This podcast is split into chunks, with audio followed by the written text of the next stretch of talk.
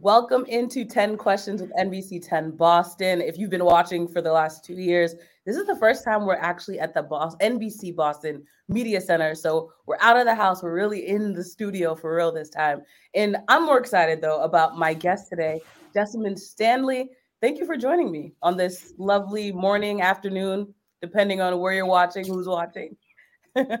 Thank you so much for having me. It is, yeah, literally, it could be any time, but I'm honored to be here with you. Thank you. So I want to start with your background because everywhere you go, there's always going to be someone that may not know exactly who you are or where you're from. I know you're from North mm-hmm. Carolina. So tell me a little bit about mm-hmm. your upbringing mm-hmm. there. You know, I grew up in a very religious family. My family is uh, Baha'i, and um, it was a huge part of like our whole structure was a part of how we did literally everything. And um, i also have always been fat. I grew up, i think i feel like it's important to say like i grew up fat and black and queer in the south. And if you are any of those things like you know what's good. I grew up very much feeling like, especially in a predominantly white community, feeling very isolated. And I felt like I was not good enough, like there, like I needed to change myself all the time. And so, especially as I got older, I was obsessed with weight loss and trying to be healthy and figure out the best way to look and be. And so much of my adulthood really has been about healing that, or at least accepting it as a part of who I am. And you mentioned all of the identities that you have come to realize that you have over the years. When did you get to the point where one, you were able to process those identities and process how they made you feel, but also be unapologetic in who you are? You know, I have to say, it really is like a day by day journey. It's not the sort of thing that, like, at least for me, where like I've reached any kind of ending point. But ultimately, what has happened is that I realized that like mm, there are these different pieces of myself that other people see that maybe um, make them feel uncomfortable but ultimately what matters the most is how i feel. And that journey of coming to even hear my own inner voice has been it definitely was ignited by my yoga practice. And I came to yoga when I was in graduate school and I was going through a tough time in my life. And a friend of mine was really into yoga at the time. And she was like, Oh my God, come to yoga with me. But I had actually tried yoga once when I was in high school. And actually, I talk about all of this more in my first book, Everybody Yoga. But I had mm-hmm. tried yoga once when I was in high school, absolutely hated it. And I was, and I really thought that it was just for thin white women. So I was like, this doesn't have anything to do with me. I don't care. But. I ended up going to class and while everything about it seemed awful, like every posture seemed impossible, I was like the fattest person, frequently the only Black person. It was a very alienating experience. But because of the difficulty of the postures, it forced me into these experiences where I had to really look at myself and say, like, you know, I'm embarrassed to not know as much as everyone else. I'm worried that the teacher is going to think that I'm not good enough. And, you know, I'm going through this like litany of thoughts around like what I'm even allowed to do in the space. And eventually I got to a place of just being like, you know, you could just try. Like maybe you fall down and maybe everyone in the room sees that you don't know what you're doing, but like you could still just try. You could go for it. Was really transformational for me. And it really showed me that that was not being on a yoga mat was not the only place for me to practice just trying. And also, it made it okay for me to just be tender and to fall apart and to not have the right answer and to not do the right thing. To remember that there is a child that lives inside of me that still wants to be held and still wants to be accepted. And part of that journey for you has been to obviously empower yourself, but empower others through the process. How did mm-hmm. you get into that space of making, for example, yoga something that everyone you think should be included in? I again i had no i so i had no interest in practicing yoga i really had no interest in teaching yoga and i started sharing my yoga practice on social media like back a long time ago, like before Instagram was really popular. Mm-hmm. And when I was sharing my practice, I really just wanted to connect with other practitioners because by this point I had started practicing yoga at home. And I was thinking, like, am I even practicing these postures properly? Like, I don't know if I'm doing this right. So I wanted to get feedback from other practitioners and also track my practice over time. But what ended up happening was that I had a lot of people reach out to me, like, I didn't know that fat people could do yoga. And I was just like, why do you think fat people can't do yoga? Fat people do all kinds of stuff all the time. Like, we obviously have a huge visibility issue. And so I kept sharing my practice because I know that through visibility, so much is possible in this world even not even just about people practicing yoga or you know finding wellness for themselves but just believing in yourself is a really powerful force. So sharing my practice and people would be like, "Can you come teach me? Can you do this?" And I would be like, "You literally don't need me to come teach you yoga. There are thousands of yoga teachers. Like I would recommend yoga teachers. I'd be like, "You don't need me to come do this." But um again, I got worn down and I was like, you know, when I went to teacher training even, I was like, I'm just going to go do this and maybe I'll teach, but like probably not. Right. But during my training, I realized why there have to be so many yoga teachers and ultimately like why everybody to some degree should teach their yoga because we don't all speak the same language and my the way that I process yoga might not resonate for everybody but it might resonate for even one person. And if that one person practices compassion for themselves and then they influence even one other person to practice compassion, that is a ripple effect. And that ripple effect can change the tide of our world. We can go from operating from a place of fear to operating from a place of love. And so, so much of my yoga teaching practice has come from a place of like, if we all practice compassion, what kind of world would we live in? Would we still, like right now, we live in a world of fear. But what would happen if we all come from that place of love and compassion? So I don't think that I ever thought, like, you know, I would like to see more people of different bodies practicing yoga. That was really like a it's like a side effect. And even in my work like I don't really think of it as like, yes, look at me, like I'm fat, queer, black. Like I look so different from the mm-hmm. mainstream. And now you can see, I'm just like, I mean, like, yeah, I'm fat and queer and black. That's just who I am. Like, that's who are you? You know, like mm-hmm. making space for everyone to just be themselves by being myself has always been my motivating force. What has been the biggest lesson you've learned from your practice? Hmm. I don't even know how to say the biggest lesson overall. The lessons are so big oh, all the time. Yeah. But I think the um the biggest thing is definitely just to just be here right mm-hmm. now. Don't try to be I spend a lot of time worrying about the past or obsessing over the future and just saying you can just be here in this moment right now. That offers so much spaciousness in my spirit. Being able to say, like, okay, so things are kind of crazy all over the place, like this, this thing that I don't even know what to do about it. It's coming in the future, and this thing happened yesterday, and I don't know what to do about that. And even sometimes the muck that I am standing in at this moment smells really, really bad. But also in this moment, I'm still breathing. So that is, uh, that's a plus. And if I'm still breathing, that means I'm still in the game. And it means that to some somewhere the sun is shining. Mm. And that's a blessing and being able to find those little blessings, the little um someone I love so deeply on Instagram, Nabela Noor, she always talks about pockets of peace. It's mm. really this. It's just like being able to find that sweetness, especially in the darkest moments, is powerful medicine. And that is really what my yoga practice has offered.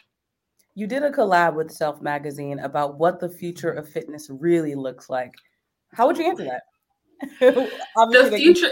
well, you know what I what I said on um what I said on Instagram is that the future of fitness is fat. The future of fitness is all of us. It's it's understanding that fitness is not about looking any one particular way. That being fit looks like it's always going to look like a lot of different things. And mm. even on one person, as you move through your life, fitness is going to look different at different points in your life. And every part of that journey is beautiful and perfect. Mm-hmm. And that all human beings need to do something. We all have to be using our instruments. And that however we use our instruments is perfect. That's what I think the future of fitness is. It's going it is all of us together holding space moving in the way that makes sense, breathing in the way that makes sense, and uniting together from there. I mentioned you being unapologetic at this point, and social media has been one of your biggest platforms to be yourself and, and tell others that they can be themselves. But as we know, social media can get toxic as well. So, how do you balance being a voice, but also protecting your mental health? Mm. Thank you for asking. It is something that I think about quite a lot. And I so there's a couple different things at play here. Um, one of them, I always give the glory and my gratitude to all the people who bullied me when I was in middle school because through that experience, I really learned that any kind of negativity that we receive from other people doesn't have anything to do with us as an individual. It always has something to do with the other person.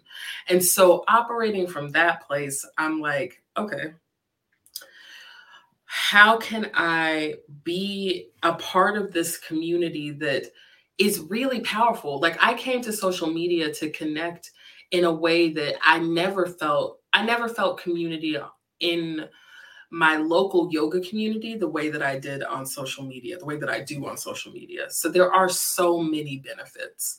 But how do I balance that with the negatives as well? And the biggest thing for me is really trying to log off as much as possible, trying to spend as much time outside as I can to remember that I'm not a robot and that I'm meant to be a wild primal being and um, and also trying to not identify so much with the self that I share with the world and really be focused on the connections that I have in real life, the people that hold me down and that keep me together. And all of that makes what happens on social media fun and sweet and exciting and you know something and a really awesome amazing creative project. Like when i look at my instagram i'm looking at a journal that i've kept successfully kept a journal mm-hmm. for like over a decade and that feels really exciting to me. And the things that come along with it you know it's all trends and it will change but it doesn't hold it it's not the most important thing to me I was watching, I think it was a college basketball game, and commercials come on. Usually I don't pay attention to commercials. I'm on my phone, I look up, and I see you. And then it was Adidas commercial. totally. You, yeah. I, it was like maybe a, like a week ago. So I'm like, oh my gosh, that I think that's the person I'm interviewing next week. And lo and behold, I go to your Instagram and I see that you are collaborating with Adidas South Africa. So how did that come into play? You clearly are still kind of shocked by the fact that exists. It's so weird because like I I'm just living my life and then my mom is like my your great uncle saw you on saw you on during the basketball game.